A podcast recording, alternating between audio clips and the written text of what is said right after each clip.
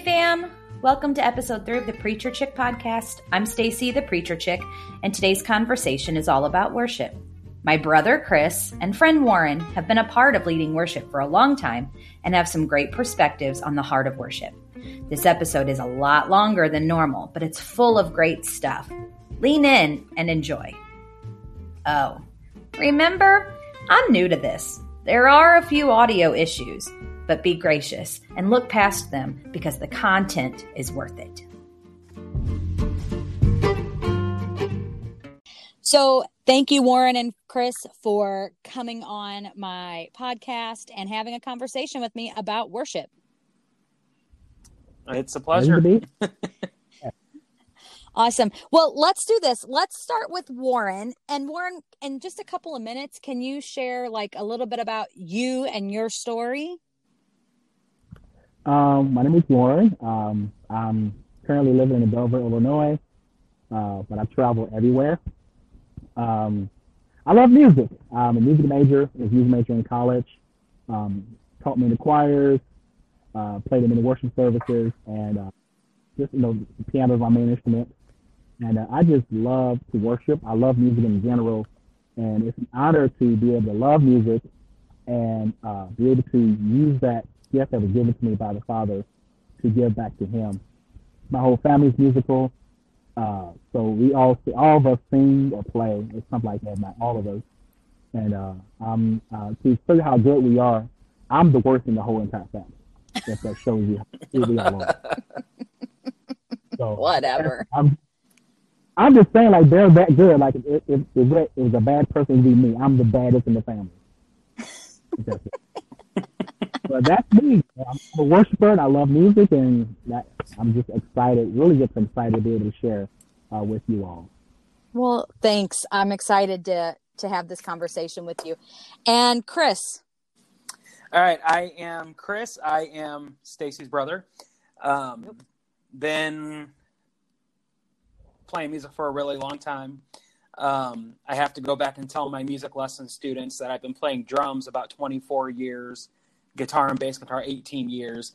Um, but you know, I'm just been trying to do whatever God wants me to do, and you know, he He's called me to lead His people in worship. So, doing that anywhere and everywhere that He allows me to, and uh, that's it.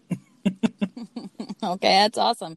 Um, tell me how. Well, you both kind of have already done this, but um, how long have you been serving on a worship team? Let's go with Warren first. Um, I've been serving. Literally, I got my first uh, option worship team way back in like 1999 at a church called uh, Community Christian Church. It's no longer there. Actually, as a matter of fact, Community Christian Church merged with Silver. Um, Community Church merged with Chapel Hill Church in Bel in uh, Fairview Heights and became Cornerstone.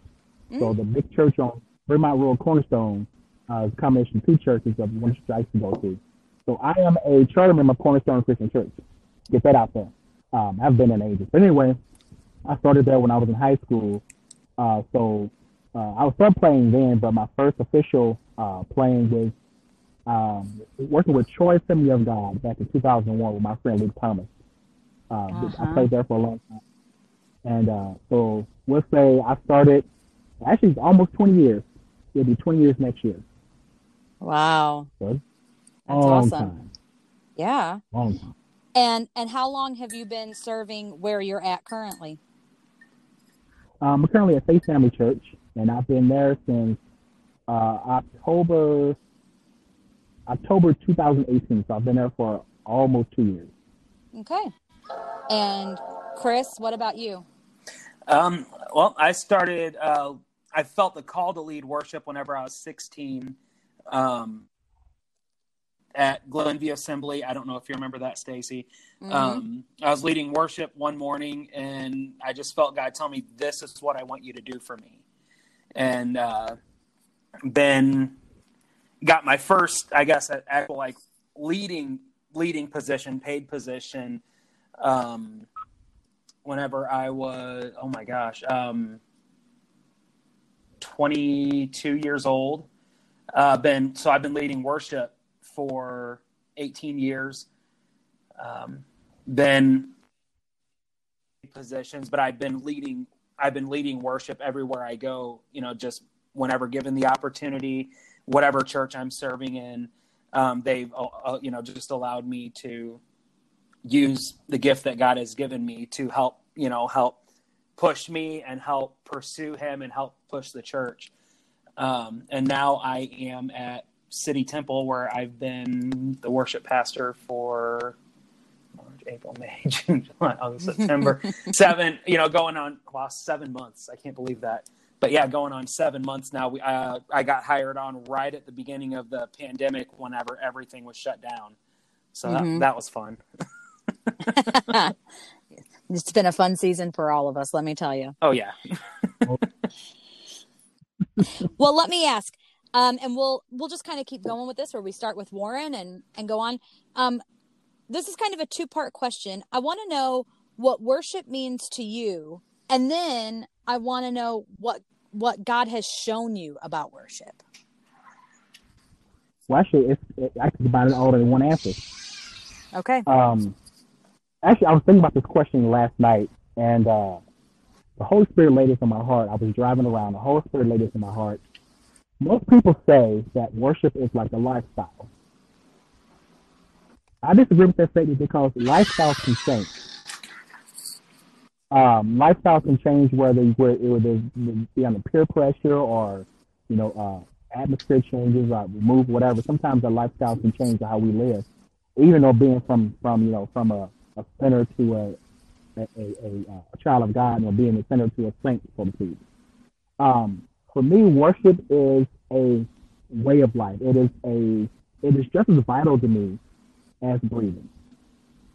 Like mm. I can't, and I with with me being I'm a music teacher and a music uh, educator and everything, so I literally equate worship with music because that's that is my gift. That's my that is my mm-hmm. right. That is my, that's my number one thing that the Lord has given me that that I consider that I do the best out of everything. Um, so I equate those two things together, and I can't do one without the other. Although worship goes way beyond, you know, just music. Is just one particular facet of worship. Uh, but worship to me is living, living my life as as as as, uh, as Christ would, or being close to, it, because we can never be as perfect as Christ was, but we can definitely try to seek perfection. And I have my downs and ups and downs and things I shouldn't do, things that I should be doing. Um, but worship keeps me focused. Um, I think the Lord has put me in, in this era to where uh, I've been sharing a lot of people with worship. I don't know why, but the Holy Spirit has been in my heart. Although I I truly enjoy worship, it's probably the reason why the Holy Spirit has done for me. Because worship to me is very, very serious. Um, it's, it's a very vital part of, of every human existence. We were created to worship. We were created to be in God's presence, and right. we had that opportunity being in the uh, garden. Uh, but you know, Adam did his thing, you know, with the apple or the, the fruit and everything. It kind of uh, it took that away, and then Jesus restored that when he died on the cross and the veil was torn. He separated that that uh, that separation between us and God. And so now here's an opportunity, a, a perfect opportunity to get back in communion with God. Although we can't like physically touch Him per se, but as as us believers, we can feel Him in our presence, and we're trying to seek that presence of God. And worship uh, is the one best way to do that because we're allowing ourselves to go into the Holy of Holies, which is the most intimate place where God mm. God reigns well. And being able to use music as a facet, being able to usher people into that uh, the scripture says that God is a spirit, and those that worship Him cannot worship Him other than in spirit and in truth. They must worship Him in spirit and in truth. That's and right. Music is a music is a great uh, uh, asset that I've that's been given to me to allow to people to enter into that that holy of holies, where you know it has has nothing to do with how I feel, nothing to do with you know what's going on around me, which I think is the reason the Holy Spirit is showing me this about worship is that uh, you know I have my own issues going through. You know, I want to get into those. But you know, uh, I will say that I am a, I have chronic depression, and so there are days that I just don't feel. I just feel like I'm gonna be honest. I don't feel like I should be alive. I just don't mm. feel like I need. Uh, but having the ability to worship and the Holy Spirit showing me in, in this in this time is that uh, worship has nothing to do with, do anything without has nothing to do, has nothing to do with me. And the two aspects. Number one has to do with how how worthy God is, Right. and God can be worthy whether you know I'm here or not. No matter what I do, Mhm. God's going to worship. He'll get the praise. He'll get the glory. He'll get the honor. It doesn't really matter. But he's he's chosen me to have this opportunity to usher people into the holy of holies. And number two, he's shown me that even in my circumstances, I can still worship him in spirit and in truth because Amen. nothing, everything that we go through, we don't need to focus, we don't need to worry about ourselves. We claim that God has everything that under control. We need to start practicing that and showing that, that God has everything, has everything under control. And a lot of times we, we try to steer things to where they should be. But if we just not focus about what's going on, our personal things, things that are going on in our lives, and focus on that vertical relationship with the, with the Lord, as we're worshiping and being in His presence, He's already taking care of that. He's once we forget about the things on in section A, oh, we're over here, and He's taking care of that while we're over here getting getting our praise on and, you know, and getting to that that specific place of worship. So those are things that the, the Holy Spirit is really showing me, and that's what worship means to me. Worship is a is, is, is a is a vital thing, like like heartbeat. It is who Warren is. Warren is worship, and being able to do that, even though I'm going through you know go through issues, but being able to worship Him and spirit and truth, being able to worship Him unadulterated worship without holding back, just going into that that free worship is one of the most amazing things ever. And to be a worship leader, to be that lead worshiper, to show I got my own problems, but I'm going to go into the holy of holies. Are you going to come with me? Come on, let's go together. I love it. Come on, let's go in together.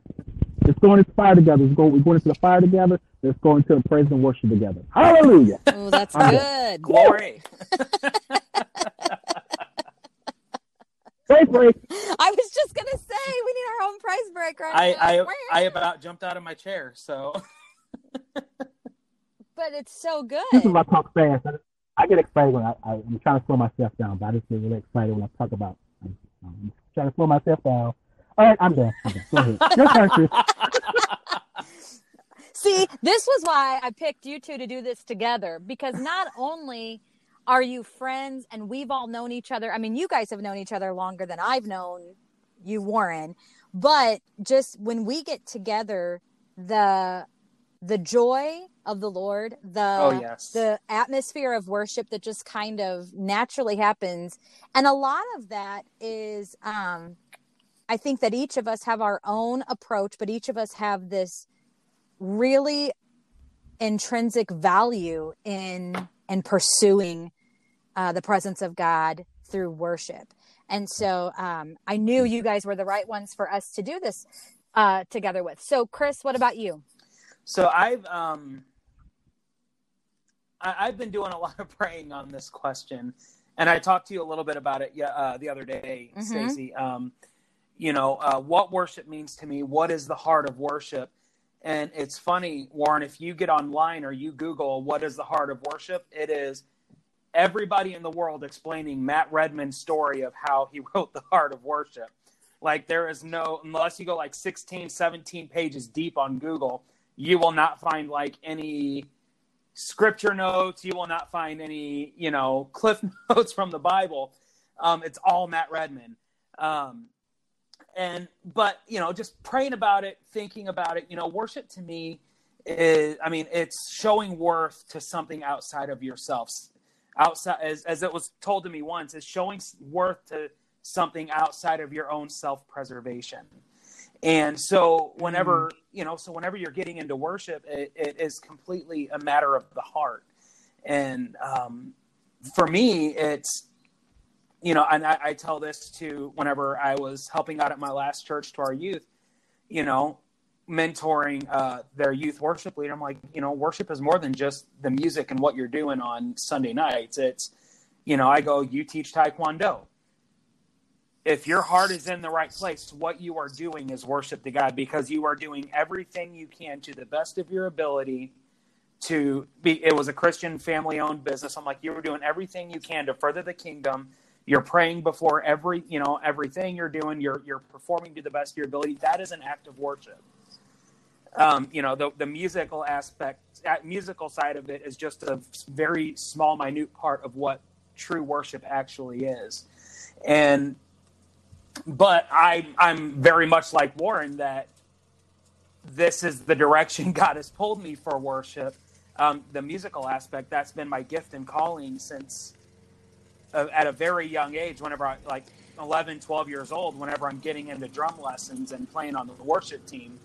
Um, but it, it's just, it, it's so important to me. And the fact that I get to ha- hold the position of worship pastor and being able to pastor my team and pastor my church and worship and not just, you know, not just singing songs because, you know, even though they are songs, we are pastoring, we're, we're singing, we're worshiping and pushing theology and pushing the Bible. And yeah. so, from from an aspect of worship pastor slash worship leader, um, you know, it is a it is a huge, huge role for for someone. And I know you've been a worship pastor too, as well, Stacy. It, it is just something. It's it's a heavy mantle to bear because you are. let's put it like this: you're you're always going to get critiqued and pushed on. Um, but it, it's yep. as long as your heart's in the right spot, you know, everything that you do is, is an act of worship on and off the stage. I agree with what both of you are saying on on the different aspects of what of what a lifestyle reflective of worship is because you're you're both right in this. I don't think it's I mean you're not like saying differing opinions. That's not it at all either but it's different perspectives of what listen being people or who are involved in ministry in any capacity one of the things you're always trying to help people understand is that worship doesn't just happen when you're in the building and songs are being played it yeah. doesn't matter if it's a hymn or if it's a 80s or the 90s or if it is a song um, it doesn't matter if you're holding the words in a book in your hands or if you're looking at them on the screen, worship is an attitude and a posture of the heart. Come on. And and if you're looking at it yeah. that way, then yeah, everything you do, your lifestyle is an act of worship. I, I think that's my my big thing is that if we can all like both of you have said take take ourselves out of the equation in that worship isn't about us. It doesn't have anything to do with how we feel. If we woke up on the wrong side of the bed, if we um, don't care for the song being or the person leading it, if um, we are having a really rough week or we're having the best week and and we just believe blessings are being poured over, it doesn't matter worship is a posture of the heart and that posture is one is one of reverence towards a holy god who has given us more than we could ever ask imagine or think. Um and so both of you have said but in different ways to understand that but also to help people realize that worship in a corporate church setting and a corporate congregational atmosphere worship is really the vehicle that gets us to the throne room and prepares our heart for the word that is going to be delivered to our hearts. And, um, and so I just, you two both exhibit in so many ways the true heart of worship in my opinion. And it's funny, Chris, because you you brought up the Matt Redman, which that story is an God did yeah. through that congregation and that pastor at the time. I actually just used that as a sermon illustration a couple weeks ago. Um, but because it's powerful, but what all that did was helped people understand that it wasn't about the songs that were being sung, that it wasn't about the musicians, yeah. it wasn't about any of those things. You know, it makes me laugh. Christopher, you turned me on to the Worship Leader Probs. I don't know uh, if Warren yeah. listens to it. Um, but the funniest things that I think they share is um, what people ask about or ask prayer for. And two of the stories that stand out to me are um, one of them was uh, i guess she was probably a young lady had only been in ministry for a couple of years and an older an older woman in the congregation came up to her during their response service and asked if she could pray over her and she said she was too naive to realize she shouldn't have said yes um, but let's just say that girl's name was sarah and the the older woman prayed god help me like sarah so that i can enjoy worship Oh Lord. yes. and I just you can't make this stuff No. up. But that is that is so proof positive of misguided understanding of what Oh, worship is truly. you know all and about. i and i am um i'm dealing with that at, at my church now where a lady just came up to me and she's like hey chris i just want you to know i heard several complaints that people are hating the songs that you're bringing bringing into the church. And i looked at her and i went good. Who? I, I didn't oh i didn't care who i just said i just i just said good. And she just kind of looked at me and started laughing. I go can i explain myself? She goes yeah. And i said because it's the attitude of those people that are holding the church back. And as soon as they understand that the church isn't about them that it's about winning souls that it's about seeing salvations come and they step out of the way and allow god to move then you know they're going to have their own issues. I go their preference goes out the door whenever they walk through the doors because preference of what church is. It's god's preference. It's i have to step out of my way and so god can do what he's going to do they, they forget that, that worship is corporate. Worship is about everybody in a, in a building. And uh, I've, like I said, I've led worship with Chris many times, and I know Chris has a has a huge. He's like me, has a huge plethora. I love that word so much. He has a huge plethora of of, of songs taken from you know from 1980 to 2080. we know what you mean though. yeah So, and so a lot of times, like people forget that you know you have your you have your church worship, and this is a corporate time, but then you have your own personal worship, and so worship actually should start at home anyway. Come on. But you, when you're at home, you can you can blast out your you can blast out your Andraé Crouch, and your your Jason Crabb, and your uh, um your um uh uh Gaithers. So the younger, I'm sure the, the older person you're talking about love those songs, the hymns, you know. So bring it in. Is that what you want to listen to at your home? That is up to you. You know that that. But this is a corporate setting. If if if Chris or myself or you, Pastor Stacy, want to do bringing in the sheaves, and then going to your short breath, and I love, we pour out our praise.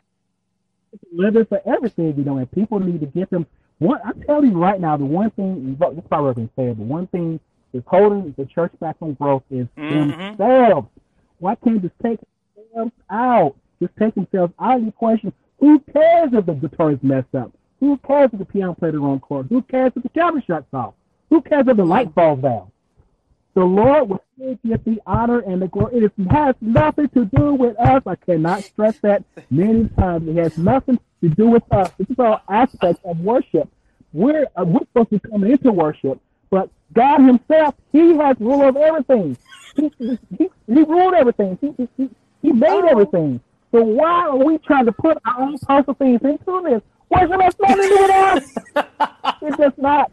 And as soon as we get that to our finite minds, is when the churches will start growing. We start seeing those miracle signs and wonders people talk about. Why can't you see miracle signs and wonders? Because you can't take yourself out of it. Why is the Holy Spirit not moving? Trying to make the Holy Spirit move. The Holy Spirit's not going to, number one, you have to invoke the Holy Spirit. The Holy Spirit's not coming to a place you have to welcome in the first place. But you also have to give the Holy Spirit the time to move and, and act and do what the Holy Spirit wants to. You can't start a song and just to stop the song. The Holy Spirit was moving. How can we stop it? You stopped it. Get ourselves out of the equation. Let let the Lord do what He wants to do. Let the Holy Spirit do what He wants to do. Let the songs minister to those needy. Everybody has different ministries. Everybody has different needs to be met. And every person who's written a song in the history of time has written a song that meets the needs of the person needs that needs to be met. So what we need to do is allow those songs. We not one song might not minister us, but the next song might. So don't worry about the song we might not like, because I can tell you there are tons of songs been written in the past ten years I absolutely do not like. mm-hmm. But does that does that that just has that does not reflect my opinion of worship. If I need to sing that song, that song got got someone saved and released them from drugs or uh, addiction to alcohol, then so be it. I'm going to play it Amen. and sing that song every single Sunday. I might not like it, But once again, it has Right. nothing to do with me. It has all to do with the glory of Jesus Oh. Christ. I, I was Amen. listening to a pod. Speaking of Worship Leader Probs, I was listening to one of their podcasts, and um, they were interviewing Rita Springer, and she said the issue with the church today is it's the people themselves because if you can't find, you know, she said she can find God, she can meet God in the first minute and a half to two minutes of a worship song, and be set for the rest of the service. And Mhm. if you can't meet God, do- doesn't matter the song, new or old, if you can't meet God in the first minute and a half, two minutes of a worship service, it is an issue of your heart. yes. And that is, and that's what we've been kind of hitting on at our church. And, and, and this is proof. I told you about this testimony the other day, Stacy. Um, we had, um, there's uh, one of the ladies on my worship team. Her great granddaughter is four years old, and the doctors diagnosed her, no, diagnosed her with leukemia. And uh, she called her grandma, the great granddaughter's mom, called her grandma and said, "Hey, can you talk to Pastor Sam about seeing if we can pray for?" She goes, "No, but you can. Here's his number." And she went, All right. So she called him and she's like, Look, I don't believe in God. I don't go to church, but I'm desperate because my four year old daughter was just diagnosed. And he said, Bring her to church. We'll pray for her. And I got to tell you, whenever people step out of the way and start pushing past their own agenda, and corporately, we came together, anointed this little girl, and prayed for her. And she went to the doctor Tuesday, and her white blood cell count was perfect and no signs of leukemia. And that Praise is God. proof that if you Lord. step out of the way and allow God to be God, you are going to see signs and wonders. And it was funny. Yeah. We were singing a song, um, my testimony about elevation worship. I the verses I believe in signs and wonders. I have Mhm. resurrection power. And I told the people before, you know, before they brought the little girl, I go, you guys, it, it's very easy to forget and get discouraged what the Bible tells us, who we are, and the power that we have. And we have that power to heal. We have that power to resurrect the dead. We have this power. Are you walking in the gifts God has given you? If you know, and then we went into if you believe this, let's sing this out like we mean it. If we really and so then, I mean, you could just automatically feel just the faith start rising in the service. And then whenever they brought Come up on. that little girl, holy cow, it just, yeah, Mm. it went off. And that, you know, that's just it. If you can step out of your own way, out of your own agenda, out of your own preferences, and allow God to be God, anything is possible. I, I think the number one songs that written today, to think about everything you just said, Chris, I think the, the best song to describe everything we're talking about that is Cody Yep. Carnes, Mhm. nothing else. I'm sorry. On my own agenda. I'm sorry. When I forgot that you're enough, take me back to where we started. Like this, take me take back to, to my first love, Re- Revelation. You know, that uh, I it's the Church of uh, Laodicea. You saying go back to my, Mhm. uh, Yeah. let's go back to our first love. That's what we need. to- Just forgetting about just forget about our own agenda. You know, just you know, just I take take me out and put you in, and then bring me in. Bring the Lord in with it. Have the Lord go before us and bring us ourselves in with other people, just not personally. Oh my God. Well, see, and that's one thing I push on my worship team is, you know, whenever we're we're up here, we need to know our stuff well enough so that we can lose it all on stage and step aside and just allow God to present Himself to the people. You know, we are we are here to bring forth, you know, bring to to help them get into that atmosphere from the everyday mundane life to get them in. And, and as I as I pray, it's help us worship and play to the best of our ability to bring your people before your throne in worship and i think that is that is the exact goal of the worship team is setting that atmosphere acknowledging god and the holy spirit for who they are and the, the power and the reverence that they hold and because as soon as you acknowledge them they're always there but as soon as you acknowledge them they will make themselves known and so our, our job is to usher those people in, whether they're ha- they had a bad week or not, set, stepping aside. once we start, we step out, you know, we're still doing the songs, but we step out of the way so that God can minister. And uh yeah. Okay. Didn't mean to hijack. There you go. No, it's all I want to good. add one more. I want to add one more quick thing to that. Uh, people don't realize that uh, uh, before I came to Faith Family Church, uh, apparently the, the worship team, the, I think it's called just the, the vocal singers right now, but before they were called, it used to be called the front line. Hmm. And uh, uh, people don't realize that, know, well, it, it's, you know, we talk about in Ephesians 6 where it says we wrestle not against flesh and blood, uh, but principalities and rulers of darkness and, and things of high places.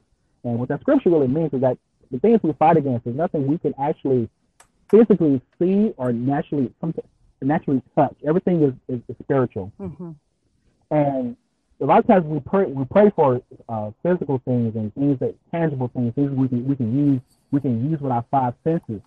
And we forget about the things that that only can pick up by spirit. And a lot of times everything on the outside seems to be good, but on our spirits we're just wrecked and Yeah. torn and just, in despair and like I said, depression, you know, heartache and things like that. And so that's just being a normal pew warmer, so to speak, know, a normal person, normal normal uh, congregation member. But when you're in the ministry, you got to take your stuff, it's everyone else's stuff, and not only just just the worship leader, but anybody who is a part of that team has to wrestle against these things. And so when and I when I deal with prayer life, Mhm. that's why it's so important to have a prayer life. And people don't realize though that they don't realize the importance of having a prayer life. It has nothing to do with looking pretty or having your, your diaries and your and your uh your coffee and your your uh Bibles with all, I mean if you have a Bible with with uh concordance and things like that, you know, the study Bible, you're not using them, you're not really putting them to use. Mm-hmm. That Bible through some tough times. And a lot of times we go through things that just that, that might wear us down from being the worship leader need to be, or be even if you're a background singer, you're still a worship leader. You're on that platform. You, if you play bass player, Mhm. drummer, wherever, you are a worship leader. Come So on. you have in front of the, per, the person who's in front of you is they might be singing out whatever, but all of us are we're on the platform. We are we're where the platform is level ground or if it's six feet higher than everybody else. Yep. We are worship leaders, and so we have to we have to fight against the same things. You know, we might have different different things going on in our lives, but we all have to fight against spiritual aspects. We're going to Satan will do anything to try to keep us from being in unity, keep us from being happy, and most Come of all, keep us being close to the source. He would do anything in his power to keep us from doing that. And oh, be forbid to be a worship leader that actually is anointed, because that that anointing it, it does amazing things. It lifts jokes and it, it, breaks jokes and lifts burdens. And those are a lot of things that we we, we are done. We are, when we are anointed, we lift burdens of something. We we uh, break yokes and we help lift burdens. We allow the spirit to flow. And the, uh, the spirit of the devil doesn't want to see that happen. And so he's going to jump on that that leader. He's going to jump on that guitar player, cause them to play the wrong riff. He's going to jump on the singer to sing off key. He's going to jump on the drummer to, to come in on beat four instead of beat one. He will try to do different things to try to wreck the house. But if we say prayed up, we say unified, we say say rooted in our prayer life personally, we say rooted in our lives as a team, nothing can withstand You know, and Oh. the Spirit of God. Nothing with withstand and and the, the, the, all things are possible once we have the Spirit of God on our side and we have the ability to come together and where two or three are gathered, the Lord is in the midst of us, and we know that He's going to win in the end. So the, might as well use that Spirit right now to defeat the devil where he is. and I, I had a pastor right tell now. me once um, that he looked at me. He goes, "Chris, I look at you as my armor bearer." He goes, "The worship team, the worship ministry is the forefront ministry of the church. You guys are the ones that go out before the battle, declaring victory, worshiping through praising God for victory, because whenever you worship, you set that atmosphere." and and he said once you set that atmosphere everybody enters in and then chains can be broken off walls can be broken down um, freedom can be found. And so it is it, it is and and it's being a worship pastor is not a position i take lightly it, it comes with it can come with a heavy cost there's a, like I- like i said earlier it's a heavy mantle that we bear as as worship leaders and worship pastors. And I, like you, you know, I, I, I tell my team, I go, we are all leaders on this platform. Everybody is looking at us. You and I go, I don't Mhm. like the term Yep. worship leader. I like the term lead worshiper because as a as a lead worshiper, Yes, we are setting good. the pace, we are setting the tone, we are setting the example for what corporate worship is. And as lead worshipers, we are we set the pace for what worship is outside of this platform. And so how we live, how we hold ourselves, how we how we handle ourselves in church, we don't gossip, we don't spread lies, we don't spread rumors, we kill them before they start because Oh. once people see leadership in this church start doing that, we've lost all credibility. So, as lead worshipers, it is our responsibility that we don't take this lightly, that we take it with the weight that it carries, and know that we we have the ability to just do what God has called us to do with this. And so, you know, so just just a little tidbit. Um, well, listen, I want to um, ask another question, and then I'm going to. This question is very specific to you two, but then I'm going to ask you a few questions that I'm going to ask everybody who um, agrees to to be on the Preacher Chick podcast. So, the last question that is really specifically about um, the role that you play, and um, I don't mean that like that.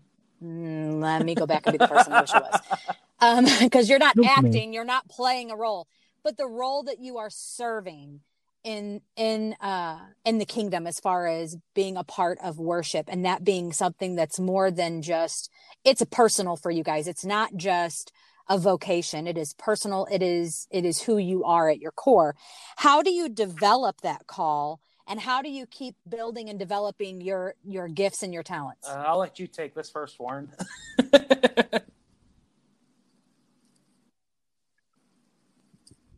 Um, for, for me, it was patience. Um, I- I've always had patience. Uh, I think someone always told me that the, the worst thing to, to pray for is patience, uh, because people try to try your patience, and um, being a music minister, as Chris said, is, is, is just something not to be taken lightly, uh, because we need to know our stuff. Like we need to know not only uh, you know, the obviously the uh, we need to know that the religious aspect. You know, the, I knew our Bible and our Word and prayer life, but on the, the other side of that, we need to know our music. We need to know, uh, we need to know, we need to be ahead of everyone else as being the the lead lead worshiper, as Chris puts it. We're the lead lead worshiper, and so we need to know our our stuff. You know, chord changes, things like that. Uh, how does how does develop your call? Um, with with us with the worship, I know uh, I could probably say you speak Chris too, so just speak on his own. But anyway, um, Yep. a lot of practice. Um, practice at home. Practice at home.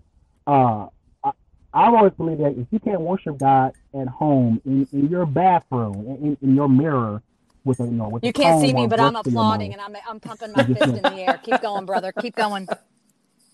Preach. Go ahead. Keep going. if if you can't you can't worship God at home, where it's just you and your dog, or you even you in the in the in the duck mic, then everything you do on the Yes. platform is just show. Everything. It, I mean, it starts at home. It starts with just you and God. It's you and your personal life. Are you actually getting on your knees and and you know and crying out to God at home, or is your platform? Oh, you're doing doing the doing the doing the, the gym work, you know. Come on. I'm feeling, you know, old crying that. You can't do that, at, if you can't, know, you plan all these, you send all these, these uh, magnificent uh, cliches and stuff at church, but are you praying to God as He? You say He's your best friend. You say you have a relationship, but are you taking advantage of a relationship at home? It all starts at home. Everything starts at home, and from your prayer life to your music life. Are you practicing everything? People have people have gotten out of the, the mood of practicing. I practice. I don't practice as much as I should because I also teach on the side. So uh, most of my most of my playing is usually with my students during the week. But I still, you know, learning new songs, uh, learning you know, learning older songs for those who are being uh, who are new worship leaders. Learn some of those old songs. For those who are older worship leaders, start learning the new songs. Um, building your repertoire. um, building your skill set, uh, set things up for your team. What are you looking for your team? What are you looking uh, what are you looking for for your worship team? What do you want? What is your what is your your uh, um, what's your goal? What is your vision? Every worship leader should have a vision. Uh, it, like Chris said, it's more than just singing and playing. It's a whole other aspect of, of vision for your team that should 100% coincide with the pastor's vision of the entire church. Or you have a relationship with your pastor. Uh, how is your, your relationship with your pastor? Are you, are you meeting regularly? Are you talking regularly? Are you going over your, going over your songs with them? Are you doing things like that? Um, uh, mm-hmm. What are you doing to better yourself? Are you seeking counsel when you need it? Um, are you seeking music counsel if you need it? Or are you looking to grow in your ministry? Are you looking, are you want to be continue where you are? Are you looking to go further? You know, you might be a guitar player and uh, you might not be able to play that one riff or on elevation song. Mm. What are you going to do about it? Uh, you might not be able to play a, a certain piano part or play a certain drum.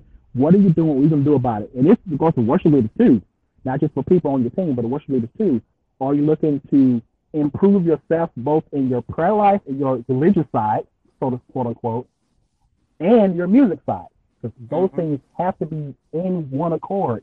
It's kind of hard to have a good worship service when you're missing strings, when you're missing chords, when you're missing uh, lyrics. Uh, are you are you allowing the song That's to good. minister to you personally before you go minister to other people? Because it's good to know what that song's about before everything else. That's why I talk about nothing else. That that song personally has to affect me. I gotta realize that I have made it my agenda to do things. I've tried to, to do things on my own. I've tried to uh, to put God solely in a whether I try to do it on purpose or whether it's just be going through the motions. I'm sorry for going through the motions. That's another lyrical part of that song. I'm sorry uh, uh, when I just when I only brought just a song. It's more than just. I forgot when it's more than just a song. Am I allowing those, those lyrics to get into my spirit so that when I minister, I'm allowed to actually minister to people. Another thing I always I always say to people that uh, if you're not ministering and encouraging people during your worship mm-hmm. set, mm-hmm. you're just doing karaoke. There's a fine line there's a fine line between doing a worship set and doing a karaoke set. I mean, we can just flick down the words and just recite every, every, every, you know, every guitar riff, every riff, whatever we do. What or listen to Tasha Cobbs and Travis Greene and try to hit all those runs. But you still have to listen to the people. We, are still, like Chris said, we're still an extension of the, the spoken word ministry. And it'd be us just sticking to what's the script? It's just like the pastor just sticking to his notes and just reading the same old notes he wrote back in 1963 and it's going straight down the line. How how yeah. is the scripture going to apply to my life? You probably preached the sermon uh, uh, twice or three times, but I guarantee you the situation has changed. The vision of your church may have may have evolved because you might have a different different aspect. You might one time you might have an older an older congregation, next time you have a, a young congregation young congregation might not understand how to have dentures or whatever, but you using this analogy about dentures. You know, you have to you have to make sure that everything is relevant. You, have to make sure everything is is in line. You have to make sure that, that everything, like the song, is, is in line with the with the word, and it, it's just so much to really aspect that you can put into the aspect of being a worship leader. But if you take those things uh, head on, step by step, you know, if you have if you need to write down a um a a a, um, a list of things you need to do. You know, you, know, you need to write down all the things that are that uh, that are physical to the to the thing. Like if you do all the, the lightning and everything, and make sure you, you have all things checked off. Then you know if I pray with my team. That I uh, are, are we getting together? Sometimes sometimes getting the team together just to sit around and talk. Uh, sometimes you put your instruments down and to sit around and talking to your team is a great aspect aspect. Because a lot of times we just go in and we just start singing. We might pray, but but most time we come into practice, we just try and get get you know get three or four songs finished and get them polished and leave. But sometimes you sit down with the team and just you know what's going on in your life. How can I help you? What's going on in your life? How can I help you? How can we improve as a team? You know, how can we how can we reach? Are we doing? Are we? I asked the question at this worship group that uh that I'm a part of on Facebook. I asked them, are you content where you are? or do you feel like you're not content? If you're not content, what you need to do to improve? What do you need to do to grow? Are you comfortable where you are? And I and to me, mm-hmm. I think mm-hmm. a, a, a, team should always be evolving.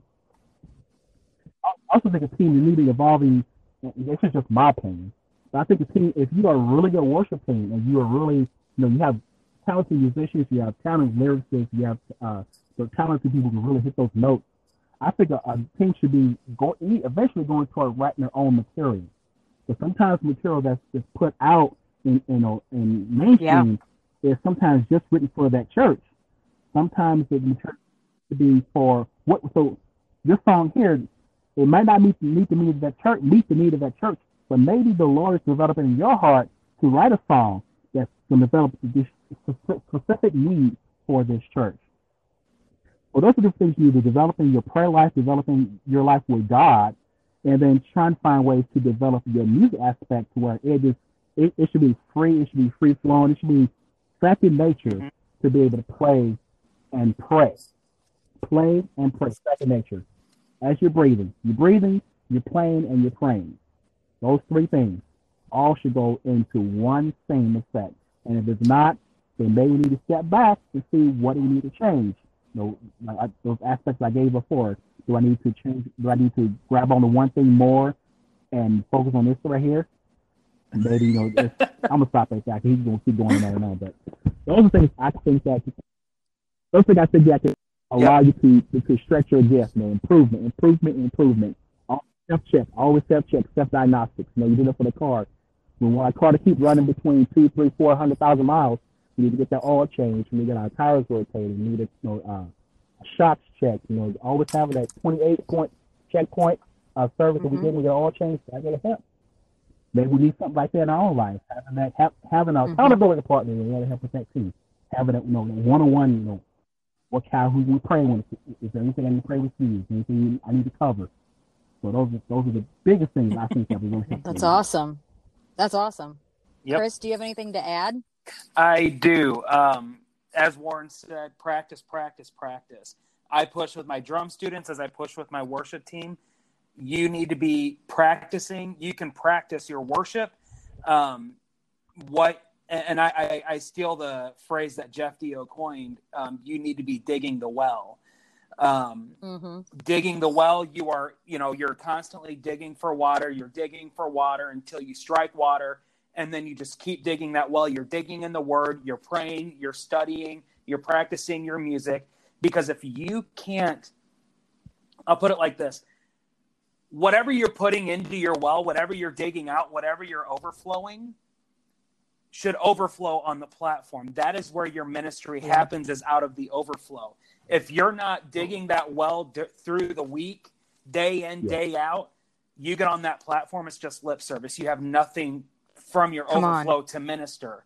And so, as you know, if you want to become, uh, if you feel that calling of being a worship leader, start digging that well, start digging in the word, get that prayer life, get that relationship with God.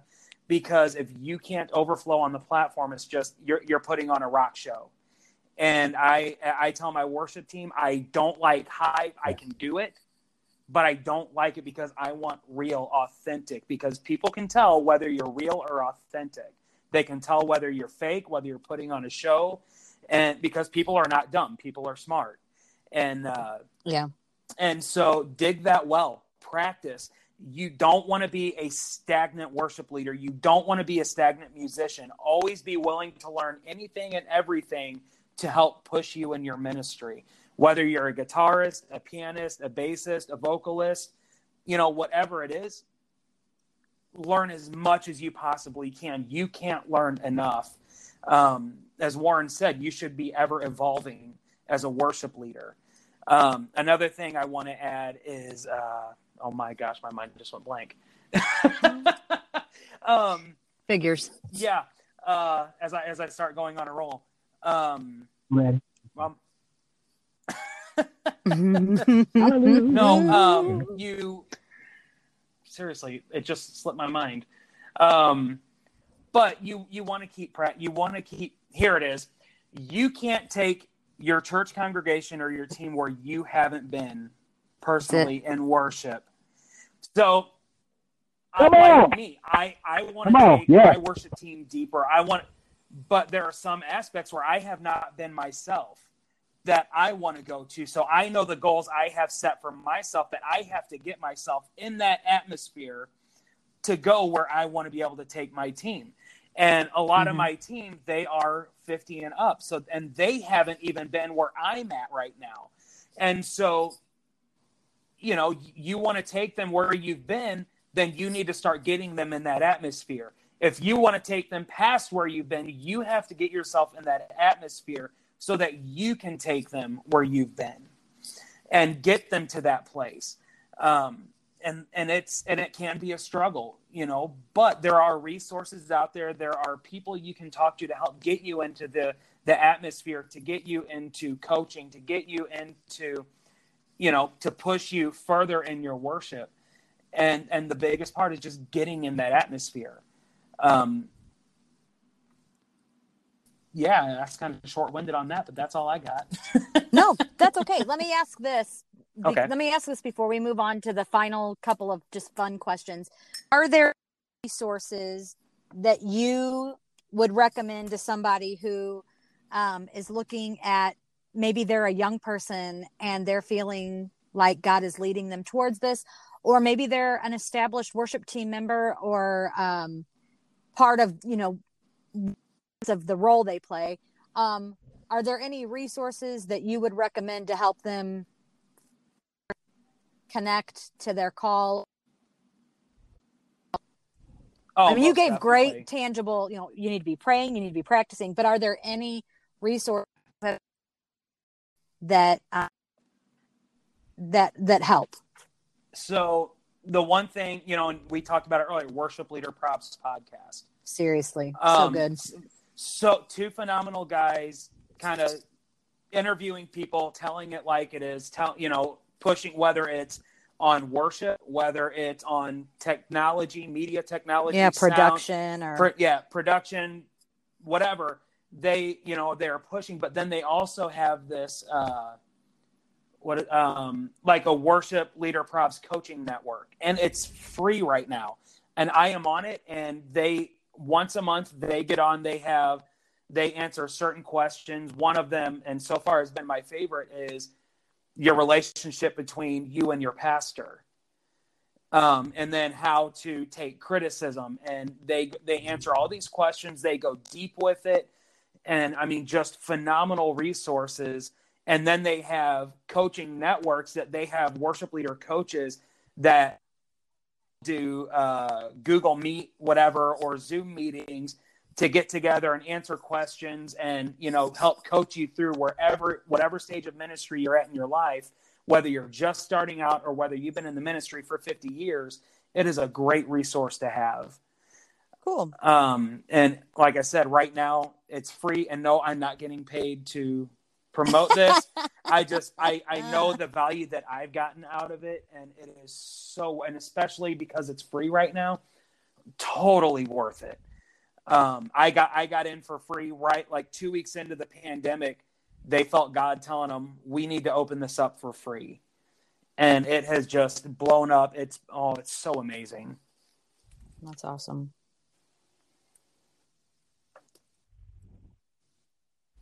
I, I need to check that. out. I haven't checked really checked into that. There you go. Um, I might need to check that out myself.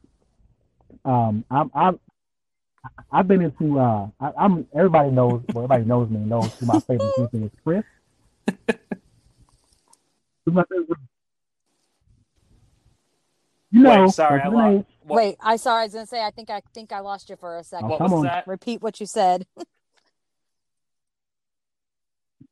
Oh. Hillsong? I say, who, who's my favorite worship group? yeah! Yeah, I, have I've been to Hillsong since 1999. Oh, yeah. And uh, I'm talking about like Darlene Zschech era. And um, Darlene Zschech was like, it's like, she was she was actually like a worship coach, quote unquote, to a lot of modern modern worship leaders today. And uh, I I was just it's like watch some of their videos, like start watch some live videos, of theirs, and just like watch how they flow, just how they how they connect.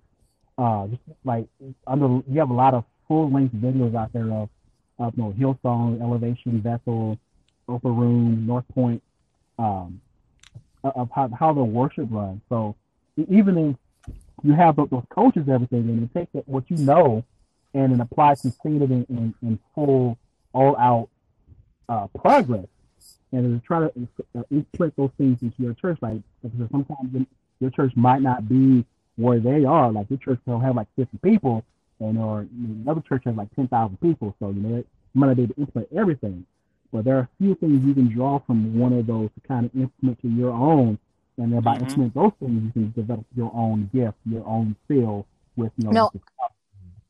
No.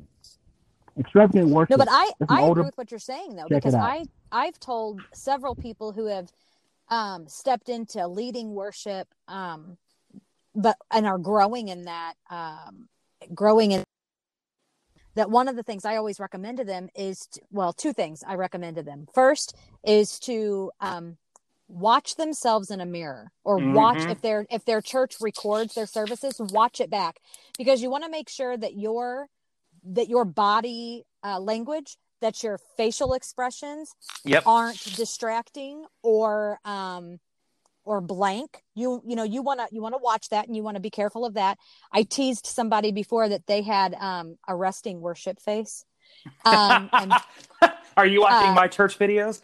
Uh, no, no, no, no, no, no. but this person, they, they, that was how they, like, when I said that to them, they went, oh my gosh. I was like, it just, whenever they led worship, to them they were into the song but the congregation thought they were angry. Yep. and so but and so whenever i mentioned that to the person that person that they got it. You know that was for something i just put it into a term that they would connect with.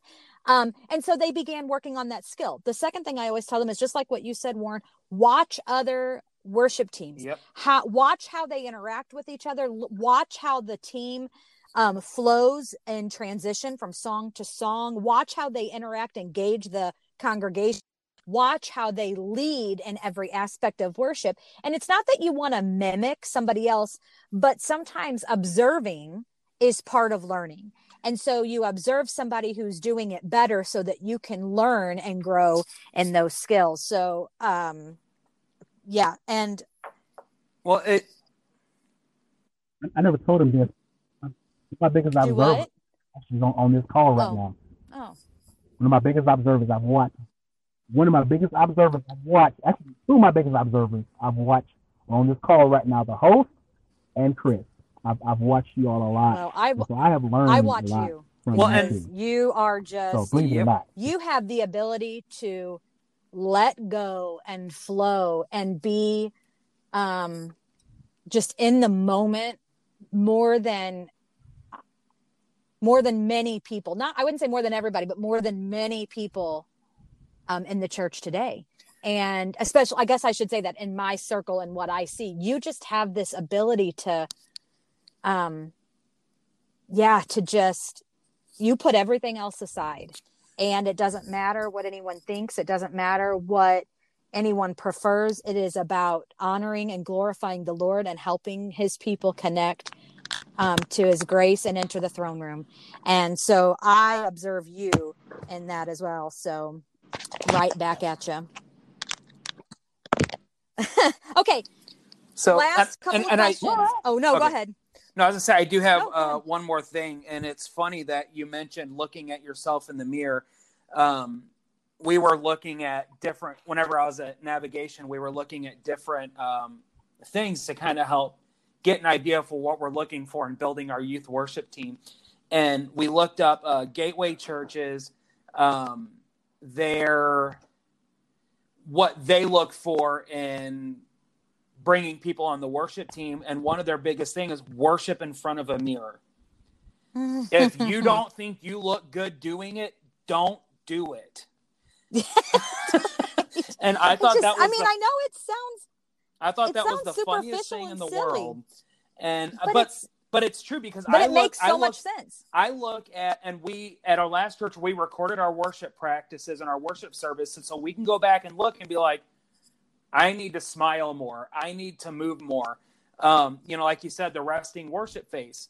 Um, it is a real thing, and it is. But whenever thing. you whenever you point it out, and one thing I like to use, um, and he kind of changed it over the past couple of years. But Jeff Deyo has his top 10 for lead worshipers. And my gosh, it is phenomenal. But over the past probably six years, he kind of, in my opinion, watered it down a little bit. Um, but I, I have that resource. I can send it to you. It's phenomenal. Um, and he talks about, you know, don't just stand there. You know, if you want to clap, clap. Don't be willing to, you know, if you're not, you can't tell people to shout, clap, um, let let out a shout of praise if you are not willing to. Mm-hmm. And so, you know, you have to, and again, that comes with being a lead worshiper. Is you have to set that pace. Um, but that is another resource I like to use. I go over it with every worship team that I'm on because it, it, it holds accountable. And as far as another resource, find someone to to help mentor you and to hold you accountable.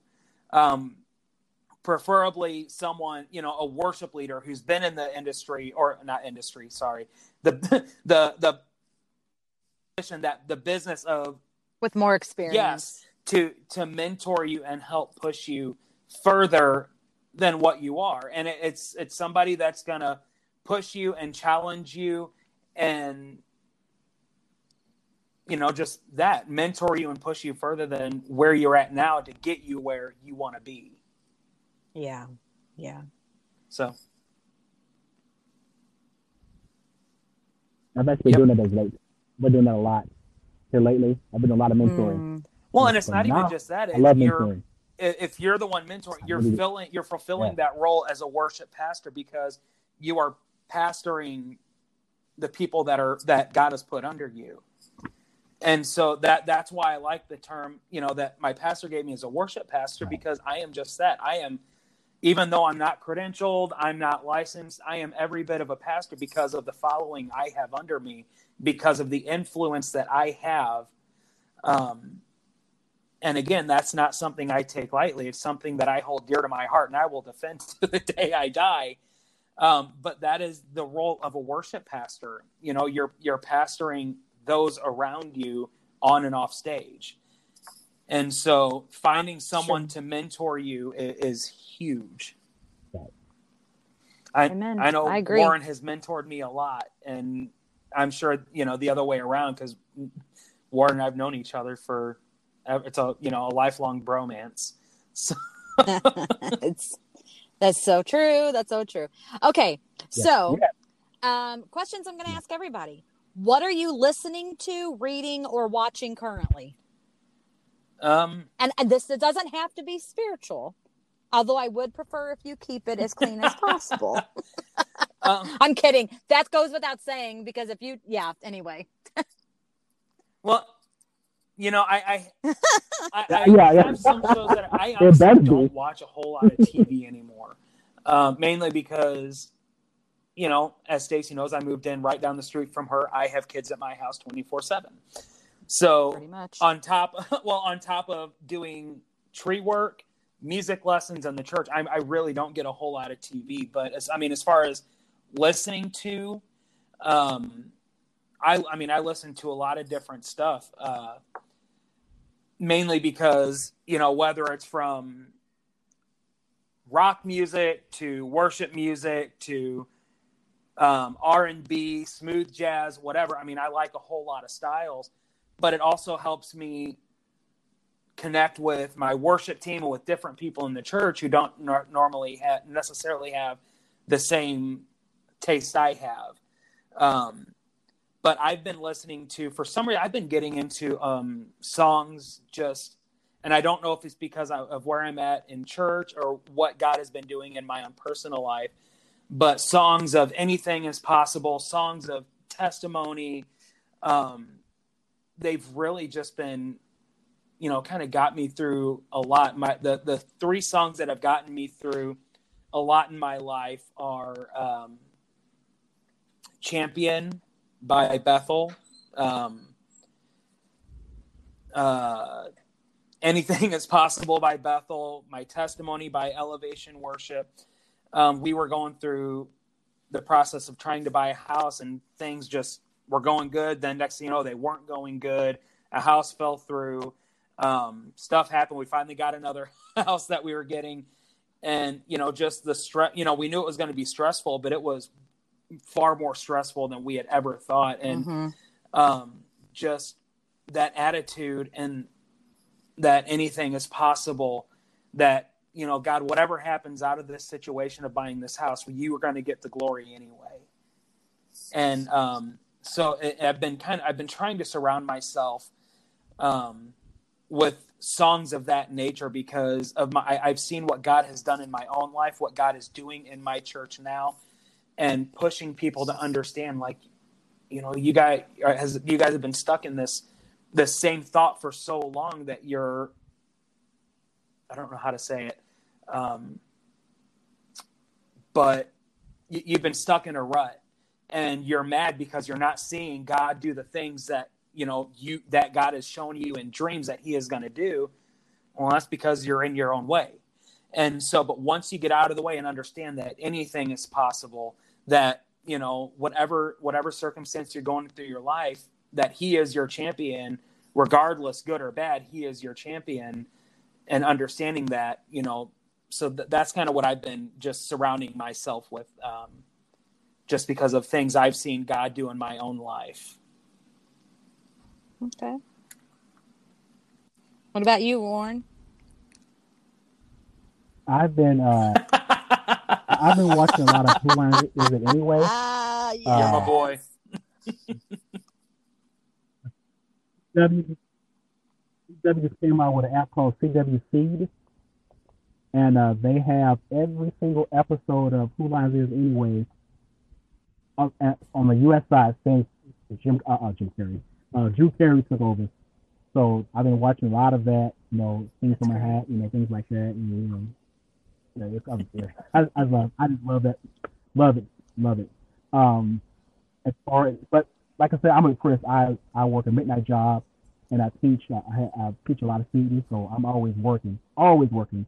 And so I I live here. and I touched my TV since June 2011. wow. I've not turned on my TV at all. So all of it has been all iPad, YouTube. Uh, I've been watching a lot of, um, also a lot of uh, black documentaries and, and black history movies. oh Um, yep i, wa- watching a lot I love that one. Glory. I, I, I watched Okay, that the other day on one of my days off i loved it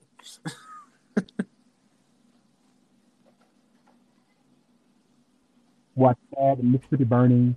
Um, watching a lot of those. Uh, kind of getting into my head. Not, you know, not only because of the, the quote unquote Black Lives Matter movement, but just just just because you know a lot of times just be educated on things that that just happens and good to have those those aspects. Selma, with uh talk about the um, uh, Martin Luther King to walk from uh, uh Selma to Montgomery, Alabama. Yeah. So um, watching a lot of those. Listening, um, I've been listening to a lot of mainly because of uh, learning all the new songs that my church Mhm. is introducing. I've been listening to a lot of uh, Bethel and Elevation, and the songs, that, the, the three songs that got got, got me through is uh, "A Great Are Yep. You Lord." hmm I think that's uh, that's uh, All Sons and Daughters. Uh, I think the favorite one to sing that song ever is my aunt. My aunt is a, a killer singer, and I've heard a lot of people sing that song, but she's by far my favorite. She's one of my favorites. Y'all gotta y'all gotta check her out sometime.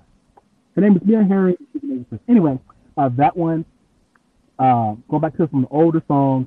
Probably Heart of Worship, one of my favorites, obviously, and it bleeds into, like I said, Nothing Else by uh, Cody Carnes. Uh, this is, this is, this is like my prayer. That's my prayer every single day. So I listen to that song, you know, my that is my true outward, wholehearted prayer. Okay. that every day. Um, So, what about what's your favorite scripture? Uh, your favorite worship song? Well, you kind of, you guys both have all have already answered your favorite worship songs. So, what about what's your favorite scripture? What's your go-to? You know, your verse. Mine has changed as of late um, just because and i told you we talked the other day about the heart of worship and what you know kind of god has been showing me on the heart of worship. And i look at um, john chapter 4 verses 19 through 21 we love because he first loved us. Whoever claims us to love god yet hates his brother or sister is a liar. For whoever does not love their brother and sister for whom they have seen cannot love God, whom they have not seen. And he has given us this command anyone who loves God must also love their brother and sister. And I always, and, and it's been really kind of pushing on me um, as our pastor puts it in church nowadays, people have learned to tolerate each other, not love each other. And mm-hmm. and my worship team asked this question of how do we catch the heart of God? Well, the heart of God is love. The heart of God is very much his love for his children. And if you, you know, you want to see the heart of God, the heart of God, you know, the heart of worship is showing worth to something outside of your own self preserve, you know, whatever, preservation. Preservation, yeah. Um, and it's love. You you can't do ministry without love. And if you look at the heart of God throughout the whole New Testament, it, it's love. And so yeah. you can't, like I said, you can't do ministry without love. If you don't have love in your ministry, what are you doing? Mm. And so that this verse has just been really just hit me. And I told my worship team, I'm like, look, if you want to see the church grow, if you want to see new people come in, it's not just on the greeters. You, as soon as you see that new person come in, you have to be lying to them and just, my gosh, I'm so glad you're here today. It is so good to see you. Introduce yourself, make them feel at home. And that is the beginning stages of just loving on God's people in whatever stage of life they're in. And so this this is a verse. These couple verses have just been ones that have just been just resonating in my heart, um, especially for those that hate the music I'm bringing into church.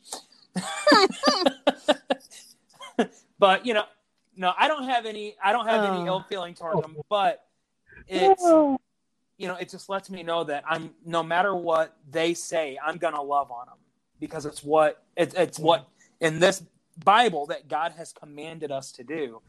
And, you know, loving without holding anything back, loving without judgment because God loves us without judgment. He looks past yeah. he looks past all that and loves us for who we are. So who are we to do less of that, you know?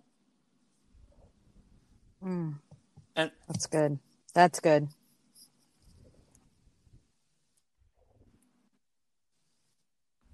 Um, mine is um, it kind of goes along with what Chris is saying, but it's the one aspect uh, that most people don't cover, and that is the area of endurance. Uh, we uh, always we always pour out, and a lot of times we just pour out and pour out and pour out. And one of the questions I've always seen is, um, mm-hmm. Uh, how do you uh, how do you work with burnout? And one thing I, I always say that worship because you're ever evolving, you talked about things earlier, because you're ever evolving, ever learning, there really should be any burnout in worship unless there's something in your personal life that's really wearing you down. And personal life also includes those on your team that's giving you issues. You know, we got those issues, members that give you issues. I tell you that. Um, so my favorite scripture is Isaiah 40, 28 to 31. Y'all probably know what exact what scripture that is but I'm reading from the ESV version. It says, um, Have you not known? Have you not heard? The Lord is the everlasting God, the creator of the ends of the earth. He does not faint or grow weary. His understanding is unsearchable. He gives power to the faint, and to him who has no might, he increases strength. Even youths shall faint and be worried. So even the young people can, you know, can can can can uh, can be worried of things go on. And young men shall fall exhausted. But verse 31 says, But those who mm-hmm. wait for the Lord, King James says, Those who wait on the Lord shall renew their strength. They shall mount up with wings like eagles. They shall run and not be weary. They shall walk and not faint. And that's, that's another thing to remind us that we can't always do things on our own. And not necessarily we what come having a prayer life and having a, uh, having a relationship with God, because if we continue to work on our own strength, we're going to go faint. We're going to go weary. And we can't do those things that we go discussing in this podcast, you know, how to make a good worship leader. You can't be, a, be an effective worship uh, be an effective worship leader if, if, if you're not, uh, if, if your endurance is low. If you can't, if you're already worn down with your own personal stuff, and you got to bring in something else. So how does God speak to you? But I, but I do believe that, that the Holy Spirit, that the presence of God, that the voice of God that God himself is a gentleman and he doesn't push himself on anyone, but he also moves in and through each of his children um, in in ways that match their personalities. So he speaks to us differently. So how does God speak to you? I, you know, um, there, you know, I mean, there are times God will speak through me, speak to me through a song, mm-hmm. or, um, you know, through scripture. But there, you know, there are also times where, you know, I, I remember whenever I was praying for a vision for my worship team, whenever I first uh, came on at my church, and I just driving down the highway, and I'm just sitting there, and you know, just thinking. I just got done praying, driving to a job, and um, God's, you know, and out of nowhere, he just, I just heard this voice. You know how you've been praying for a vision? And I'm just, just driving, turned down the radio. I was like, yes. and he said, here's your vision. And he just starts speaking. I said, God, God, hold on. I, I gotta, I gotta turn my phone on and do voice text because I'm not gonna mm-hmm. remember all this. And he stopped, and I turned the microphone on, and I said, okay, go. and um, that's great. You know, and so you know, there are times it's audible. There are times where it's just that still small voice. Where, like you said, you you just have to get in that place and just wait. Um, you know, so I, for me, it's just a mixture of a, a lot. mm. Okay. What about you, Warren? Um, just like Chris, obviously, you talked yeah. about how the Holy Spirit definitely, you have to hear the voice of God through the Holy Spirit, definitely. And it's always, so it's, it's faint. I'm telling you, you have to, be, you have to have that connection with, with Christ because it's not like, you know, mm-hmm. most people expect a big, you know, cloud coming down, you know, with 16 tornadoes. and But sometimes you need to, you know, they said, be still and know that I am God. So being, being still and hear that voice. But I, as Chris was talking, once again, the Holy Spirit gave me revelation on how mm. he speaks to me because I was kind of stumped at first, believe it or not. But I'm saying that the God, uh, the, the, the Holy Spirit speaks to God. Voice of God speaks, speaks to me through songs. And I'm saying how I, I dream when I dream, I dream songs of you know lyrics, chords, melody, instrumentation, voice mm. part. Even that one voice part is supposed to hit that little little flip thing. Like Holy Spirit is very, I mean, extremely detailed with me, and I, I will always get upset because I would wake up and I would forget those songs. But the idea was to remember yeah. because that's what, that's how I work. Like my my love language is through my music. Like I that's what moves me. Mm-hmm. And so the Holy Spirit found the best way to reach Warren Gilmore is through music and through full ornamentation, like full instrumentation music, like everything. And the idea wasn't the fact that I'm supposed to write that song down and remember that melody. Although if he wants me to, I will remember that melody. But the, the probability of me yeah. remembering the melody that I dreamt, I dreamt, probably one in ten thousand. I I've only remembered two songs that I've dreamed out of out of since wow. I started dreaming music, and I've dreamt over hundred songs. Um, but he works me through music. He takes me through my own personal song, and it's, it's directly a song that's not been written yet. That song has not been written yet ever, and therefore he speaks to me. Mm-hmm. He gives me the vision, like Chris says, through those songs, what he wants me yeah, to do, how he wants me to outline that's my good. life. So that's Last all. question, mm-hmm. and I don't know if I'll keep doing this question, and then uh, you know after you know a few months, or if I'll just adapt it. But the last question I want to ask is, what did you know? What do you know today about God that you didn't know before COVID hit in March? You know, I that is that is a good question. Uh, um, you know, we've and as I said earlier, you know, back in May, well, one, I came into a church position right as everything being shut down. Um, so straight from there, having you know, starting, you know, trying to keep our YouTube, we started doing a Facebook live for Sunday mornings.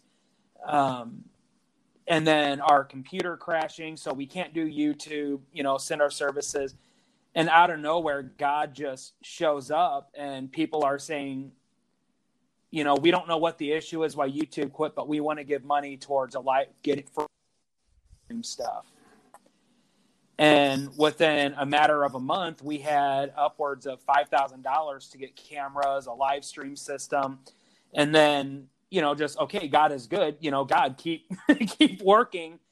Um, and then through the situation of us going through our house, um, purchasing this house through, um, you know, I've always believed God is faithful. I've always believed God is going to get the glory. And Stace, you've even encouraged me in this through that process we were going through, that it is easy to believe the stuff you're saying whenever you're not going through it. Um, mm-hmm. But whenever you're in the midst of it, it is so easy to get discouraged. Yeah. It is so easy to get distracted from what you believe. And, you know, I thank God for having uh, family and friends such as you and Warren in my life because you guys have encouraged me. Um, but even just to keep my mind open that you know, yes, I know you believe this, and I and, and I firmly, you know, I, I believe what I believe, and I know what I believe. Um, but God has just been faithful in keeping every single promise.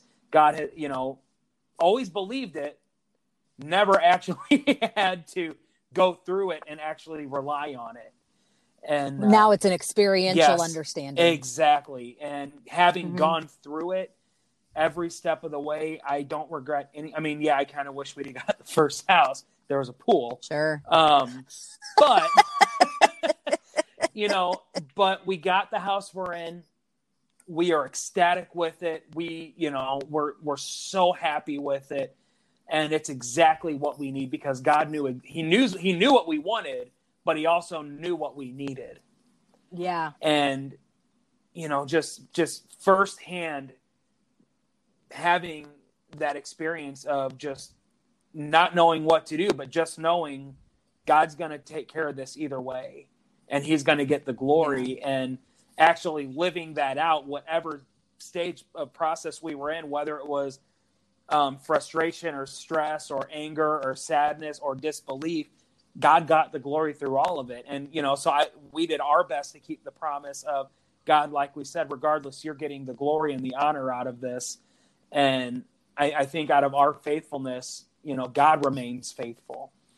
Amen. And so, wow, yeah, God is just, yeah, faithful, promise keeping God.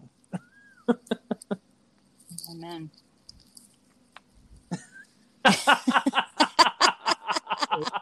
Come on, brother. What about you, though, Warren? Is there anything that you feel like you have either a greater understanding of or a new um, experiential understanding? I mean, what do you know about God today that maybe you didn't know or fully know before COVID? Well, uh, definitely probably the greater understanding. Uh, I knew this, but mm-hmm. you know, we tend to forget mm-hmm. when we're going on with our lives. We tend to forget how good God is, and just who He is. Um, probably, like I said, the past few um, past couple of months, the Lord has really put me in just like He just heightened my words of worship. Now, obviously, being a worship leader, I know how important worship is, but He's just heightened my importance of worship. And my understanding of that is that right. I remember when I was when I was uh, when I was first started becoming a worship leader, I was my nickname was Happy Gilmore. That was one of my nicknames because I was always happy. I was always.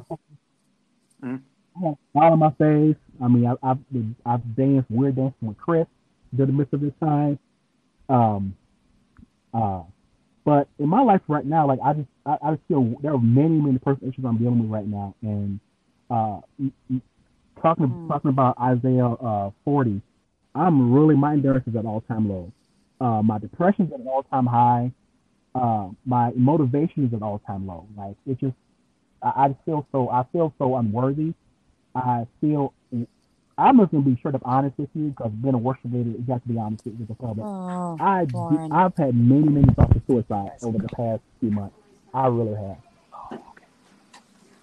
This thing, is, I, I just been dealing with so much. It's, it's not things I've go I've got through things in my life, you know, dealing with foster care and dealing with things like that. That there's a lot of things going on right now that it, it just it's so weighing on my heart, and I just couldn't can't figure out like I've been in, in, in just it's, mm. it is so hard to explain using my own vocabulary as to how way down I've been. But in the midst of that, the Lord is using my ability to worship to highlight how serious worship is. It means that it's good to be, be this, this happy worship leader and being this powerful worship leader and and uh and, and it being you know what the being the Darlene Zschechs and the Kim Walker Smiths and the Cody Carnes and, and Terry Joe, you know, uh, or the Chris Wampler, you know, when we're when we're excited, happy, joyful and everything, but can we be that same worship leader when it seems like the, you know the, one of my favorite gospel lyrics is when the weight of the world mm. is rested on your shoulders.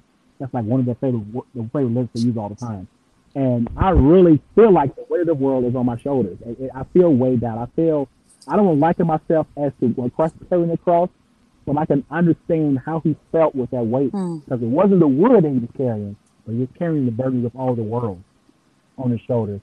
And I, I can only understand like the the, the, the micro minuscule uh, splinter of that cross, and I can barely weigh that, wow. so I can cannot understand. I really can't comprehend the weight the world that Jesus had on his shoulders. But through my enjoyment of worship, through my enjoyment of music, and knowing that music has brought me through a lot, the Lord has, has really, really just highlighted the seriousness of, of worshiping in our lives, not just my life, but our lives. And if we just like just focus on the worship aspect and don't know, the technical stuff is good. You know, we can do the fog and the lights and you know, we're trying to put push people into the twenty first century and blah blah blah, but you know, at the end of the day, it's really all about connecting to God. God, the, the lights might be new, the the the, uh, the, the whole uh, coffee cafe feel might be new, the songs might be new. There was no elevation back in 1892, you know, but yes. the, the, the Lord mm-hmm. is was in 1892 as it will be in 2092. The Lord does not change. And it's the same need to be met. It might be involved from person to person, but the same needs might be need to be met. We need a, comforter. We need a we need a healer. We need a deliverer. And the the song that the the uh, yes the jobs that we have, we we make bring people hope that there is a hope. There's hoping there's a deliverer. There's a, a, a there's a savior. There's, there's a healer. You know, doctors giving you know bad reports and you know houses uh, being taken away, and those those are good testimonies that remind us mm. that Chris's testimony is his house. Amen. My testimony mm-hmm. is my own life. You know that we serve yes. waymakers, we serve a miracle workers. Promise. He is our light, and all that wraps up to He is our God, and we just and um, He just reminds me over and over again just just how valuable, how life sustaining how important worship is to us. Has not, nothing to do with just looking pretty, has nothing to do with the song. The song can be the most gorgeous song in the world, but it doesn't have God in it. It's not a worship song. It's just a simple old gushy love song. But just just having that save, just having the person that that just sustain me, keep me from doing something that I know that will probably devastate my family and a lot of people. Not doing that has really encouraged me to keep going and really encouraged me to to just show people and just display to people and, and just just explain to people in the in the most passionate way possible that worship is so important. And like I said, it's not that not that it's new to me, but it's a new uh, approach. It's a new it's, it's something new in my life that I'm dealing with, and it's just shows that worth how big worship is, is and how it highlights and how it, it, it soothes and how it, it, it comforts and how it, it, it sustains us. Well, you know, and that's that's from my worship team and even my, my music students that I teach that are on worship teams. Um, why it's important to understand the song that you're learning, um, especially those that are learning songs for worship teams, because once you understand what the song actually means, why it was written the way it was written, why the music rises and falls like it does, is because once you understand it, it ministers to you, but also using that to minister to the people you're leading worship in front of. And even doing that, understanding the songs that we're singing, understanding that they're more than just words to me, that it's I, I'm singing what I'm believing. I am singing my heart's prayer, singing this song, that is like Warren, you know, has gotten me through a lot. Yeah. Yeah. Wow. Not, not just the not, not just the not just the, the, the lineup of the content, but just the pure definition, every even down to the, the to the comma, even down to to the, the uh the, the uh what's the word um uh, the, uh You pulled a can't Chris. of a word right now. Or a but. Total thing. Oh my god. Conjunction.